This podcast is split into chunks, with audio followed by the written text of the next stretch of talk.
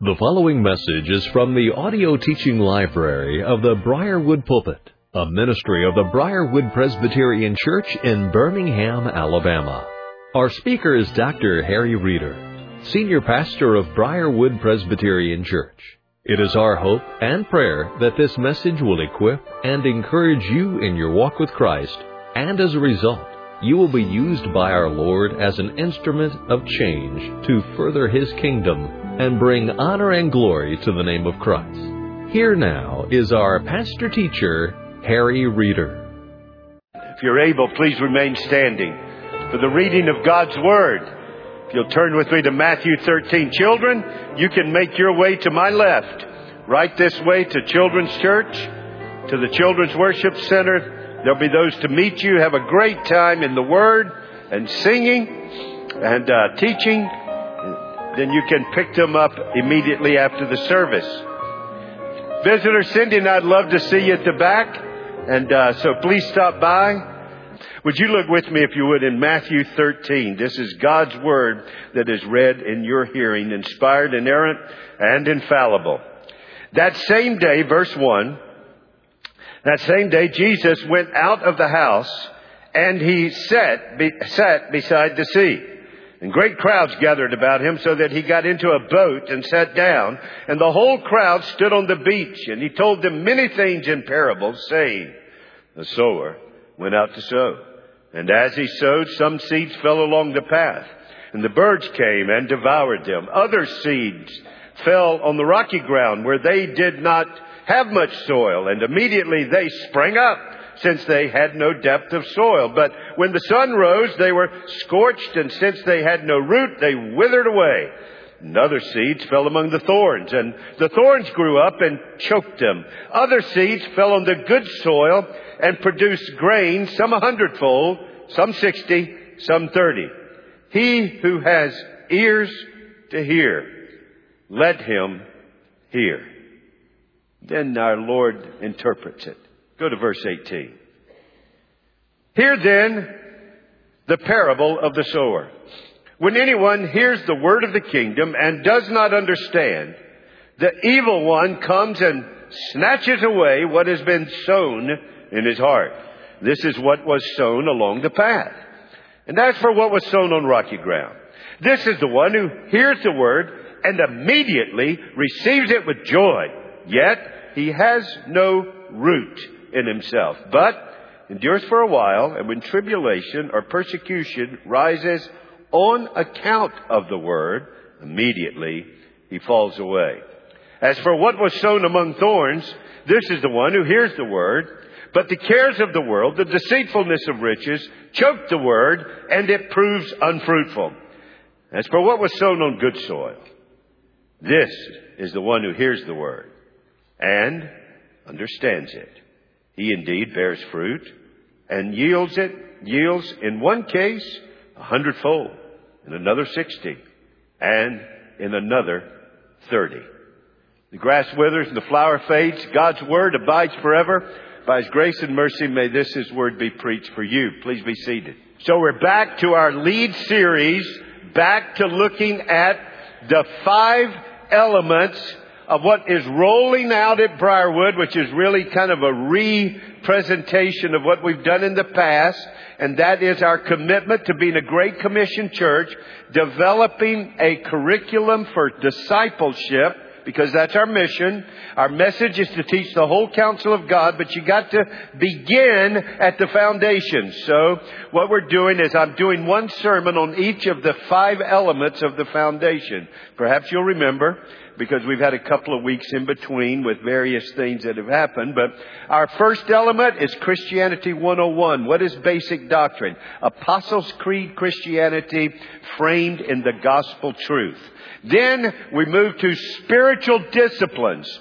Prayer and the Word through preaching, worship, fellowship, sacraments, all of those means of grace, spiritual disciplines. Then we went to number three, which is lifestyle stewardship, which you're going to cover the whole of this coming year. How is all of life stewardship? And then today we're on number four, personal evangelism. Now hear it? I want you to hear it and hear it and hear it. I'm going to try to say it at least five times today. Everyone evangelizing everybody, everywhere, every day. That's my E E E E E for you. Everyone evangelizing everybody, everywhere, every day. Personal evangelism. The next Lord's Day. Go ahead and write it down. Remember it, please. One of the most important sermons I think I could ever preach. From Hebrews 2, I want to develop for you life, uh, I want to develop for you authentic worship. That's the fifth element, worship. So, what do we got? We've got uh, Christianity 101, basic Christian doctrine wrapped around the gospel. Spiritual disciplines, how do you grow in grace through the means of grace, through prayer and the word, and the various means that God has designed to deliver it. Number three, stewardship is a way of life. Number four, evangelism, looking at it today. And number five, worship. Now, folks, why is this important? Well, I am praying. I will tell you why it's important to me anyway. I am praying for a gospel awakening in our nation. I am praying for it because I see this tsunami wave of secular humanism, moral relativism sweeping across our nation. I know it's going to be destructive. I can already see the destruction in lives, in families, rising suicide rates, despair, all of the things that are taking place in our society that when that, you cannot embrace the anarchy of sin and call it good without it having devastating effects. That's why I've tried to picture it for you as a tsunami wave. And listen, that wave will ebb someday. That wave will ebb someday. You cannot destroy the sanctity of life, the sanctity of marriage, the sanctity of gender, the sanctity of sexuality, the sanctity of relationships. You cannot destroy those things without it producing devastation. It can't last. It will ebb. Now, what will be left in that day? Well, I know Jesus Church will be there. What churches? It is the ones who have a foundation. The ones who have stayed in the midst of all of it, on mission, on message, in ministry. The church's narrow mission. We have a narrow mission. We, our mission has not been thought up. It doesn't change generation to generation. It's been given by Jesus. Go and make disciples. Going, baptizing, and teaching. Make disciples. That's your mission. What is your message? Teaching them to observe all that I have commanded you. The whole counsel of God with the spear point of the gospel as the foundation, the formation, and the motivation of the Christian life. That's what you do. Uh, that's your mission. That's your message. What is your ministry? Four of them. That Great Commission outlines four ministries. The ministry of upreach, worship toward God. The ministry of outreach, evangelism, the gospel to the world. The ministry of inreach, that is loving one another deeply, profoundly, relentlessly. And the ministry of, of downreach, learning, being discipled and discipling others. That's why I like to, I like to take those and call it a healthy, gospel healthy church is a well church. It's on mission. Don't let us be drawn into mission drift to get along with what's happening in the culture. You gotta stay focused. That's the mission of the church. Focus on what God's called us to do. It's narrow and focused. This is it. And with that focus, with this glorious message and these ministries of worship, evangelism, loving one another, learning, disciple making, being discipled, then what do we do? We produce Christians by God's grace that have a broad mission, that have a comprehensive mission. Whether you eat or drink or whatsoever you do, do all to the glory of God. That Christ would have preeminence in everything. That Christians who are great commandment Christians who know how to love God with all their heart, soul, and mind and know how to love their neighbor as God's grace has taught them to love themselves in Christ and for Christ, to die to themselves unto Christ. That's why we've got to stay on this mission. What's really interesting, there have been many moments since the ascension of Jesus where God has swept nations with revival and awakenings. He always uses his church. And the churches he used will always be identified with four things. Interesting. Just go read church history. Go look at the revivals in the Bible. There's four things that's always there. Number one, the people whom he revives to use for an awakening love to worship. They love to worship. Nothing's more important. Nothing's more important. Not hobbies, not sports, not possessions, not work. Nothing's more important than the praise of God when God moves. They're engaged in discipleship. They want to grow in the Lord. Number three, they're committed to persistent, protracted revival prayer. And number four, they're committed to evangelism dare I say, number two time, everyone evangelizing everybody, everywhere, every day. Together, not, they got evangelists? Oh yeah, but they're not waiting for the evangelists. They're all engaged. And the Lord is adding to their number day by day as those are being saved. Why? Because they're going into the world. You see, when that church is on mission and on message, it produces Christians that have this broad mission and this broad comprehensive impact. They become the salt of the earth and the light of the world. And that's what God does with us. Now, we took time to look at uh, it, we took time to look at that basic foundational doctrine as element number one. We took a look at spiritual means of grace, how to grow.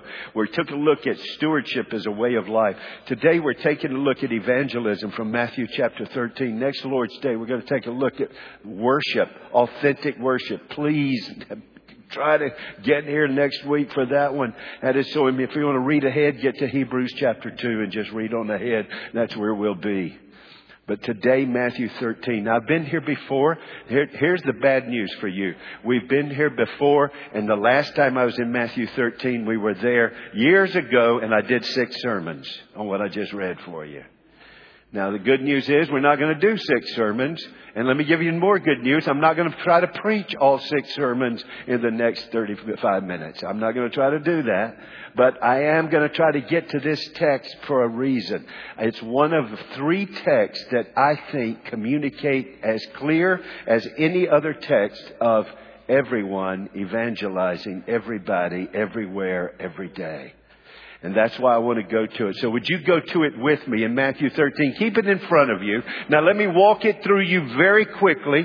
The first thing is this. This is called the parable of the sower. I believe it is the most important parable in the Bible. There are 30 plus parables in the Bible that Jesus taught. The first half of his ministry was basic teaching in synagogues and in various gatherings. The last half of his public ministry, he used parables continually. This is the beginning of the last half of his ministry when he went to the parables and Matthew 13 gives you seven of those parables all designed to teach you about the kingdom. And I believe this is the most important of all. Why? Number one, here's the first reason. It's the first parable that we have recorded that he taught. It's the very first one that we have recorded in the Word of God that He taught. Number two, second reason why I believe this parable is important is because this parable Christ interpreted Himself. There's 30 plus parables. He did not interpret all of them. There's only a couple that He interpreted. This is one of them. So the first parable, secondly, He interpreted Himself. Number three, this parable and its interpretation is the only parable that's repeated in all three of the synoptic gospels. That would be Matthew, Mark, and Luke. This parable with the interpretation is the only parable that Jesus uh, repeats in all three synoptic gospels with his interpretation. Number four, Jesus says, when he gave this parable, and they asked him what it meant, he says, Do you not understand? If you do not understand this parable, and now I quote him, you cannot understand any of the parables. You cannot understand any of the parables. So that, those four reasons why I believe this is important. Let me go to a second thing with you. Not only the importance of the parable, if it's this important, let's take a look at the ingredients of the parable. What are the ingredients of the parable? Now at this point, I am really excited to move to this, this particular part of today's exposition of God's Word because here I can stop some of you who make fun of me. I know you do. I know you. In fact, I could start calling out some of your names right now. And I know that some of you make fun of me because I have this penchant toward alliteration. I mean, even in, when I'm talking, I just like to alliterate things. That's the way I like to think. And if I like to think that way, I like for you to know how I think that way. So I share it with you periodically. But the reason I do this is because Jesus alliterated. And if you don't believe it, look at this parable. They're here. The, what are the ingredients of this parable? Well, Jesus, being a good Presbyterian pastor and minister, alliterates this parable when he teaches it. Number one, he says there's a sower. Now notice the definite article in the text. There, the sower, not a sower. The sower goes out. Number two, the second ingredient of the parable is the seed. Notice not a seed, some seed, but the seed. The seed. So you've got the sower who goes out with the seed. And what does the sower do with the seed? You're ready, aren't you? Number three, sowing. He goes out sowing. So you've got the sower with the seed doing the sowing. Then what? Where does the sower sow the seed? In the soils. Note the plural. Now there's only one seed. There's only, there's a singular sower, singular seed, singular sowing, but there are plural soils. He went out to the soils. Hard ground, rocky ground, thorny ground, and good ground. Those are the soils. Four types of soils that are depicted.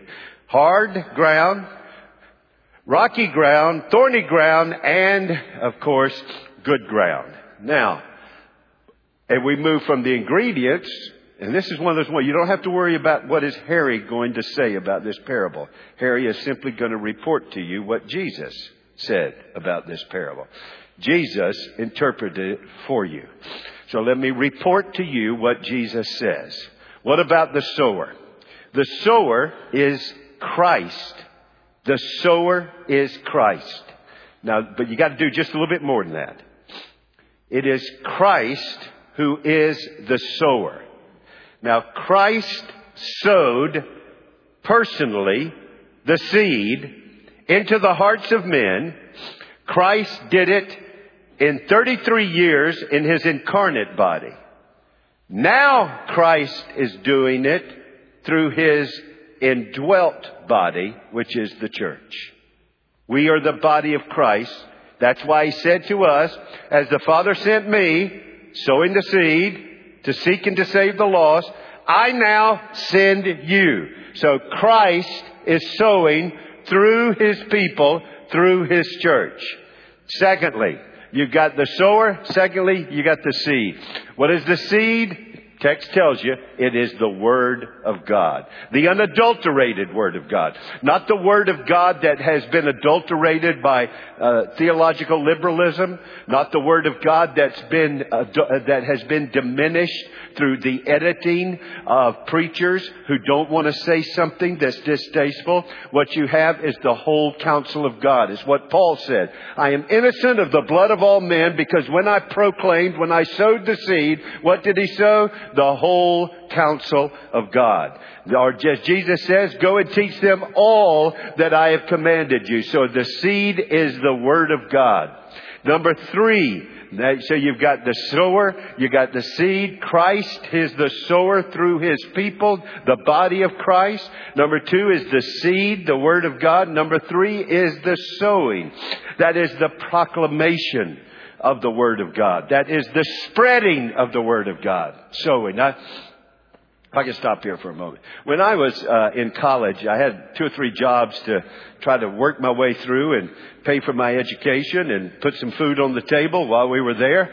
And uh, that Cindy somehow would multiply fishes and loaves every week. Somehow God allowed us to do that. And one of my jobs was building and grounds.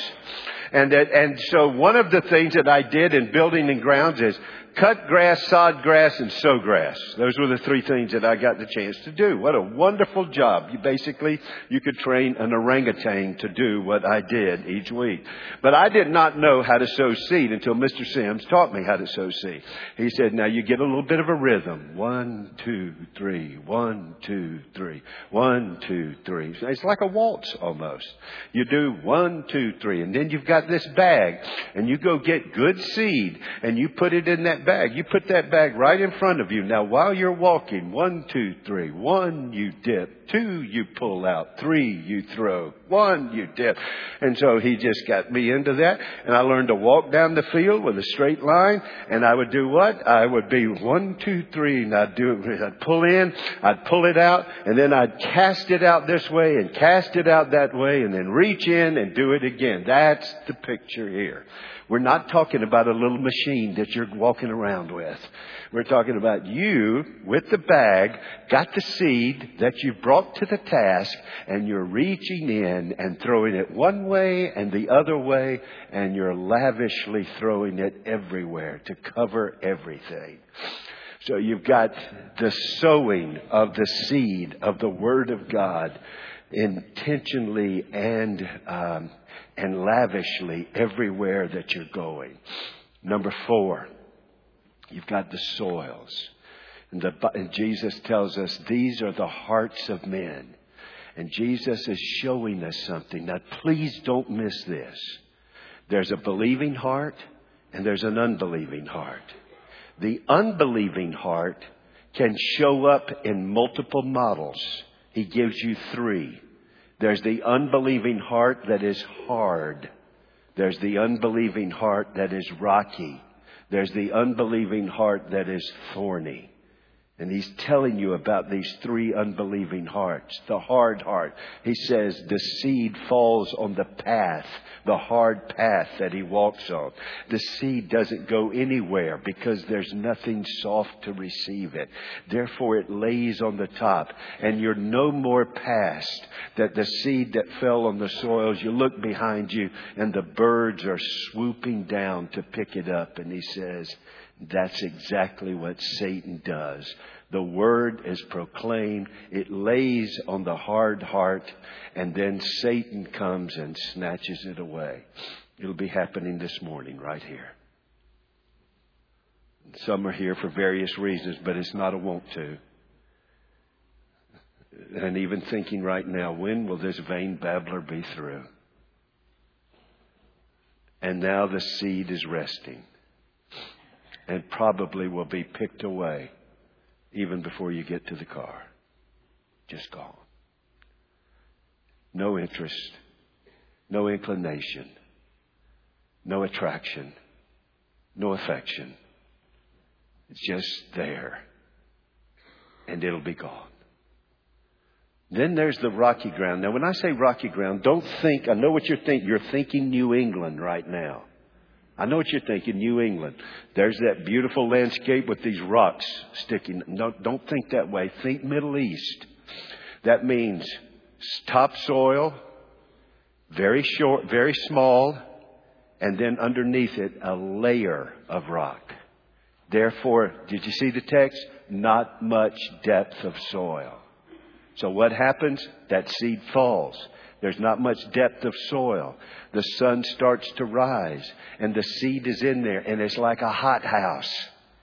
And therefore the thing germinates quickly because the heat hits into the depth of soil. And then it germinates quickly. It throws down the root. The root hits the rock. And now all the energy that should be going down to drive the root deeper now starts going up. Instead of a root going deep, you got a shoot that comes up prematurely. And then comes fruit that wants to come prematurely. But that same sun that ought to be causing growth now becomes the occasion for it to wither away. Jesus said, that's of those who, when they hear the word and the good news, receive it immediately with joy. Oh my goodness. Heaven free. Forgiveness free. What they didn't hear was repent and follow Jesus. And before long, the cost, they heard the benefits of the cross and then the cost of the Christ begins to be felt. And they realize the persecution and all that's coming against them because of Jesus. And they put two and two together. well, I am enduring this because of the Word. I'll tell you what I'll do. I'll leave the word. And immediately, did you notice? Immediately they receive it with joy. Then when the persecution comes, immediately they fall away. That doesn't mean they were saved and lost. That means they never had the root in themselves. They never had the root. Therefore, the shoot had no root and it withered away and never produced any fruit. And before long, you see it in their life. These are those who hear the benefits of the word and the gospel, but do not want the benefactor and give themselves up to him. And therefore, when the persecution comes, as it always will, to some degree, in some form, some fashion, somewhere, they immediately leave it and wither away. There's a third kind of unbelieving heart. It's the thorny ground heart. Now, you know what that is, don't you? If you don't, March is coming. And you're going to look out in your yard, that beautiful yard that you worked on all summer, and then this spring it's going to start coming up, and you're going to see these patches, and this thing called crabgrass, and this thing called this, and it, and it just, you know, you have to nurture that grass, but that crabgrass, those weeds, boom, they just go. And guess which wins? Weeds or grass? Weeds or flowers? Weeds unless you pull them up by the root. But these are the people that hear the gospel and try to add Jesus in to everything else they worship. And before long, Jesus doesn't fit in. before long, the deceitfulness of their idolatry, riches, all the cares of the age begins to choke it out. Oh, and they have to make choices, Lord's Day choices, Bible choices, lifestyle choices. And what you see are wrong choices again because the root is choked out with the weeds that were never pulled out through repentance. The unbelieving heart coming in three manifestations, but then the good heart, the good soil. They, did you hear it?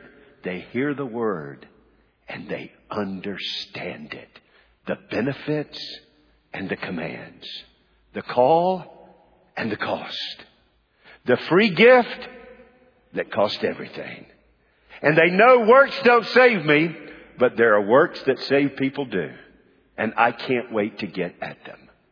They hear it, they understand, and then they receive it, And when the persecution comes, it just causes more growth. It doesn't cause a wither away. It doesn't cause them to wither away. It causes more growth.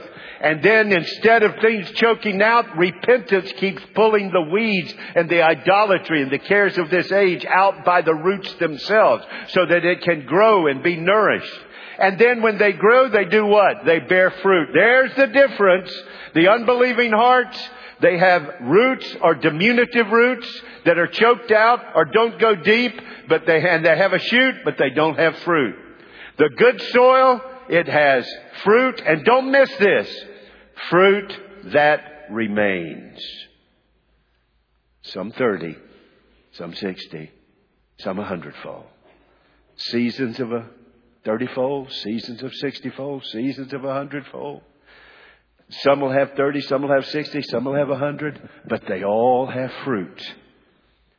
You know John 17, 8, don't you? Pastor, what is fruit? I don't have to, again, Jesus gives us this one. By this is my Father glorified, that you bear much fruit and so prove to be my disciples. What is fruit? It's a lifestyle that intentionally gives glory to God and tells the world that Jesus is yours and you are His. By this is my Father glorified, that you bear much fruit. And what is that? Prove, manifest. Not earn. You don't earn salvation, but you manifest salvation with a lifestyle that gives glory to God and confesses Jesus before this world, even under persecution and even in opposition to the idols that want to rise up and claim your life. And that's what he now says to us. That's his interpretation. What are the implications? Let me give you four implications of this. Four implications. You ready? All of this deserves so much more treatment, but I'm trying to be timely, so let's get at it. The, here's the first one. The fate of the seed, that would be the word, is determined by the condition of the soil. That would be the heart. And the condition of the soil, that would be the heart, is revealed by the fate of the seed. Now, Harry, what are you saying? Here's what I'm saying. You got good seed. There's no bad seed here. You got good sowing. You got a sower, you got sowing, you got seed, but you got different results. Why do you have different results? It's the heart of the, the heart is the heart of the issue. The heart of the problem is the problem with the heart. The solution to the problem is a new heart. That's the solution. The fate of the seed is not determined by the seed, the sower, or the sowing, but it is determined by the condition of the heart. And the condition of the, uh, the fate of the seed reveals what kind of heart you got.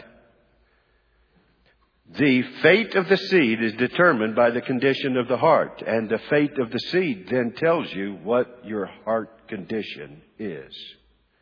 Second implication. The good soil or the heart is revealed by the bearing of fruit that remains. How do you know if you're saved? You got fruit. You got a root, goes deep. You got a shoot that comes up. You got fruit. Some, uh, not everybody's got the same amount of fruit. Some 30, some 60, some 100 fold, but you got fruit that remains. By this is my Father glorified that you bear much fruit, 30, 60, and 100 fold and so prove to be my disciples. The good soil is revealed by the bearing of fruit that remains. So, do you mind if I stop here? Just let me stop here. I've got to. In your life, your life does not save you. But is there any indicators in your life? Fruit that says there's a root in Jesus. Any indicators? If there are, praise God. If there isn't, come to your God. Folks, at the end of this service, there will be people that are standing right down here. Come and pray with them so that you can know the glories of salvation. In Jesus Christ as Lord and Savior. Today you're here though and you have that fruit. Then let me go to the third implication. The soil of the heart must be cultivated to become good soil, heart, and receive the seed of the word So let me, let me do it with the parable. The soil must be cultivated to become good soil and receive the seed to bear, uh, to receive the seed to bear fruit. Or the heart must be cultivated to become a good heart and receive the word to bear fruit. In other words, here is the deal. Before you can have a good heart, somebody's, I say this reverently, somebody's got a monkey with the soil. Somebody's got to work on the heart. And I say reverently because there's only one heart surgeon, and that's Jesus by the Spirit of God. The Holy Spirit's got to get your heart. The Holy Spirit's got to go to your heart. And that's where He goes. And some of you know, I had heart surgery. Didn't have a heart transplant. That's because I already had one. God cut the old heart out 1970. And He gave me a new heart by His grace and for His glory. And I've had the privilege to have seasons in my life of 30, 60, and 100 fold. But the fruit came from the shoot, and the shoot was in the root, and the root took hold because He gave a heart for Him. That's what I long for you to have. And that's why we pray. That's why I meet with guys to pray before I walk in here. That's why I pray up here while we're singing. That's why we pray all the time when I go to talk to somebody. 30 something people this last week I talked to about Jesus. And I prayed for all of them before I went to them because I know I can plant, I can water, I can cultivate, but I can't give the increase. Only God can give them a heart to receive it. Number four. Number four. Neither the fate of the seed, that is the word, nor the condition of the soil of the heart can be revealed until the sower sows the seed intentionally and indiscriminately.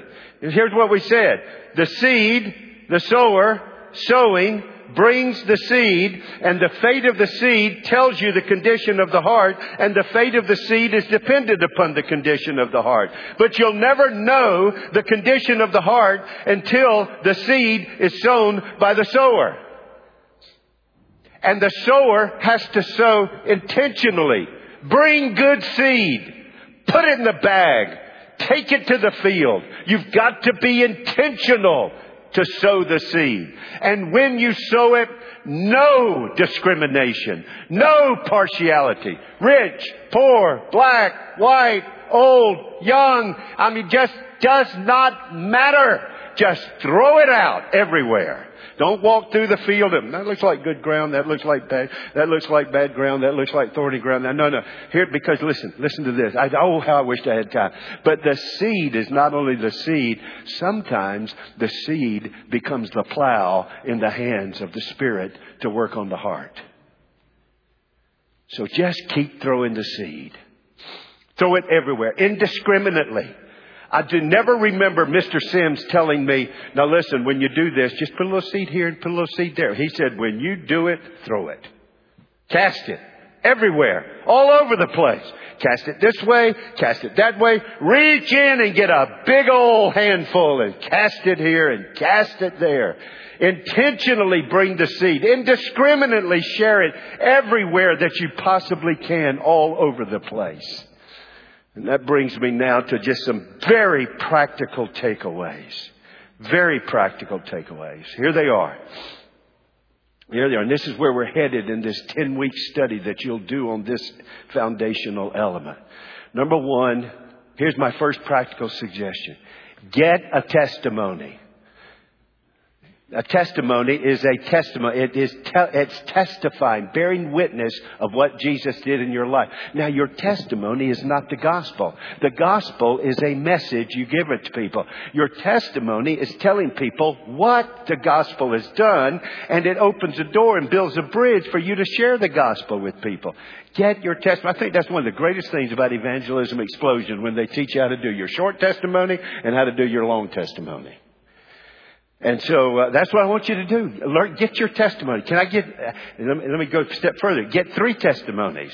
One that works, one that doesn't work. No, no, that's not what I mean. That's not what I mean. Three testimonies. Take your testimony and develop one of them into what I call the elevator testimony. You get on an elevator, you got four floors. You ought to have a testimony that you can communicate. You're in a, you're in an airplane, it's going down, you got three minutes till it crashes. You ought to be, have a testimony that builds a bridge in three minutes to somebody. Get your short testimony. Then get your lunch day your lunch date testimony. You're at lunch. You got 15, 20, 25 minutes to talk with somebody. Get that testimony in place. And then number three, get your long testimony. You know, when the Graham Association calls you and says, we're going to have a crusade and we want you to come and give the testimony that night. You ready? Harry, they'll never call me. Well, I may. Get that testimony. Get that testimony that you can in an evening of conversation, share with somebody. That testimony that tells them what Jesus has done. Then, by the grace of God, I am what I am. Can I share with you that grace that came into my life to do this in my life with all of its imperfections? Get a testimony. Develop your testimony. And don't spend all your testimony on your lostness. That's what I loved about Jim Kennedy when he, I had the privilege to be trained by him. And when he said, now listen, when you get your testimony, don't talk a lot about when you were lost. He said, I listen to testimonies. They talk two thirds about when they're lost and then they tell me, and Jesus saved me. Praise the Lord. It sounds like to me they're more fascinated with their sin than they are with their Savior.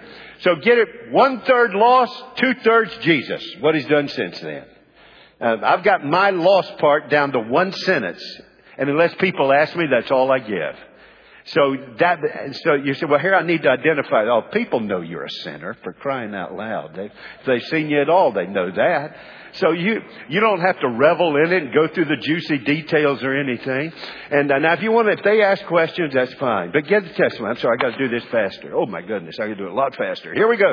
Number two, the second thing I want to encourage you to do practically is not only get a testimony, get equipped. Folks, we got bridge to life to train you. How, to, one verse evangelism. Romans 6.23. For the wages of sin is death. What's the next word? But wages is death, but the free gift of God is eternal life through Jesus Christ our Lord. Here's where you are, but here's where you can be. Praise God for the but. He's intervened so you can have eternal life. Can I share that with you? Here's wages, sin, death. Here is gift, God, life. And here's the bridge, Jesus. He'll get you there. We've got clinics to train you in this. We've even, I've got to show you how to draw it on a napkin. We've even got the napkin with it drawn on to give to you. And then you can go on to EE training if you want to and how to answer objections training if you want to. But get equipped. Nobody goes sowing without getting the bag and getting the seed and learning how to do it. Be intentional. Get equipped in how to share the gospel. Number three, develop a prayer plan. Your prayer plan has two parts to it. Number one, pray for the people God is going to bring you to. God, I want to pray. In fact, I've got about five people I keep in my incubator of prayer, asking God to help me have an opportunity to talk with them. Get people in the incubator of prayer. Pray for God to make divine appointments. Pray for the people God's laying on your heart to open the doors. Here, what's the second part of your prayer plan? Remember, they can't respond without what? They need a new heart. They need to be able to hear, understand. They need eyes to see and ears to hear. You can't give them that. So you're praying for the Holy Spirit to go before you, to prepare their heart for the seed that you're going to sow when He gives you the opportunity. So you're praying for them, praying for God to do a work of grace in their life. And then number four, be practical. Be practical. And I will be very practical with how you can be practical. I, I like. Um, I had a conversation with Randy uh, Pope the other day, my dear buddy up in Atlanta, and we were talking about this. And he said, "He said, Harry, you heard about the FBI? There's the GBI, and man, I did I latch onto this one. Let me give it to you. Uh, the GBI. You ready? Say say it with me. G G B I. All right, here it is. G. Greet people. Greet people. Harry, I'm an introvert. Get over it. Greet people. Actually treat people as if they're existing in front of you. Greet them. Hi there. How are you? Just acknowledge them. Greet them. Preferably with a smile. Greet them. Secondly, befriend them. Ask questions of them that get at their life. I just uh, the other day had a privilege. I was sitting down with a couple, and I said to them, "I said, oh, really? It was great to meet you. Where are you from? What do you do? How did y'all meet? Oh, you went to college? Actually, act like and actually do be interested in them. Befriend them. Find out about them. Do not use that. Don't meet somebody, greet them, and start telling them about your kids. Tell them about this and tell them about that. We're going to get to telling, and praise God for your kids, praise God for your job, praise God for whatever, but you're going to tell them about Jesus.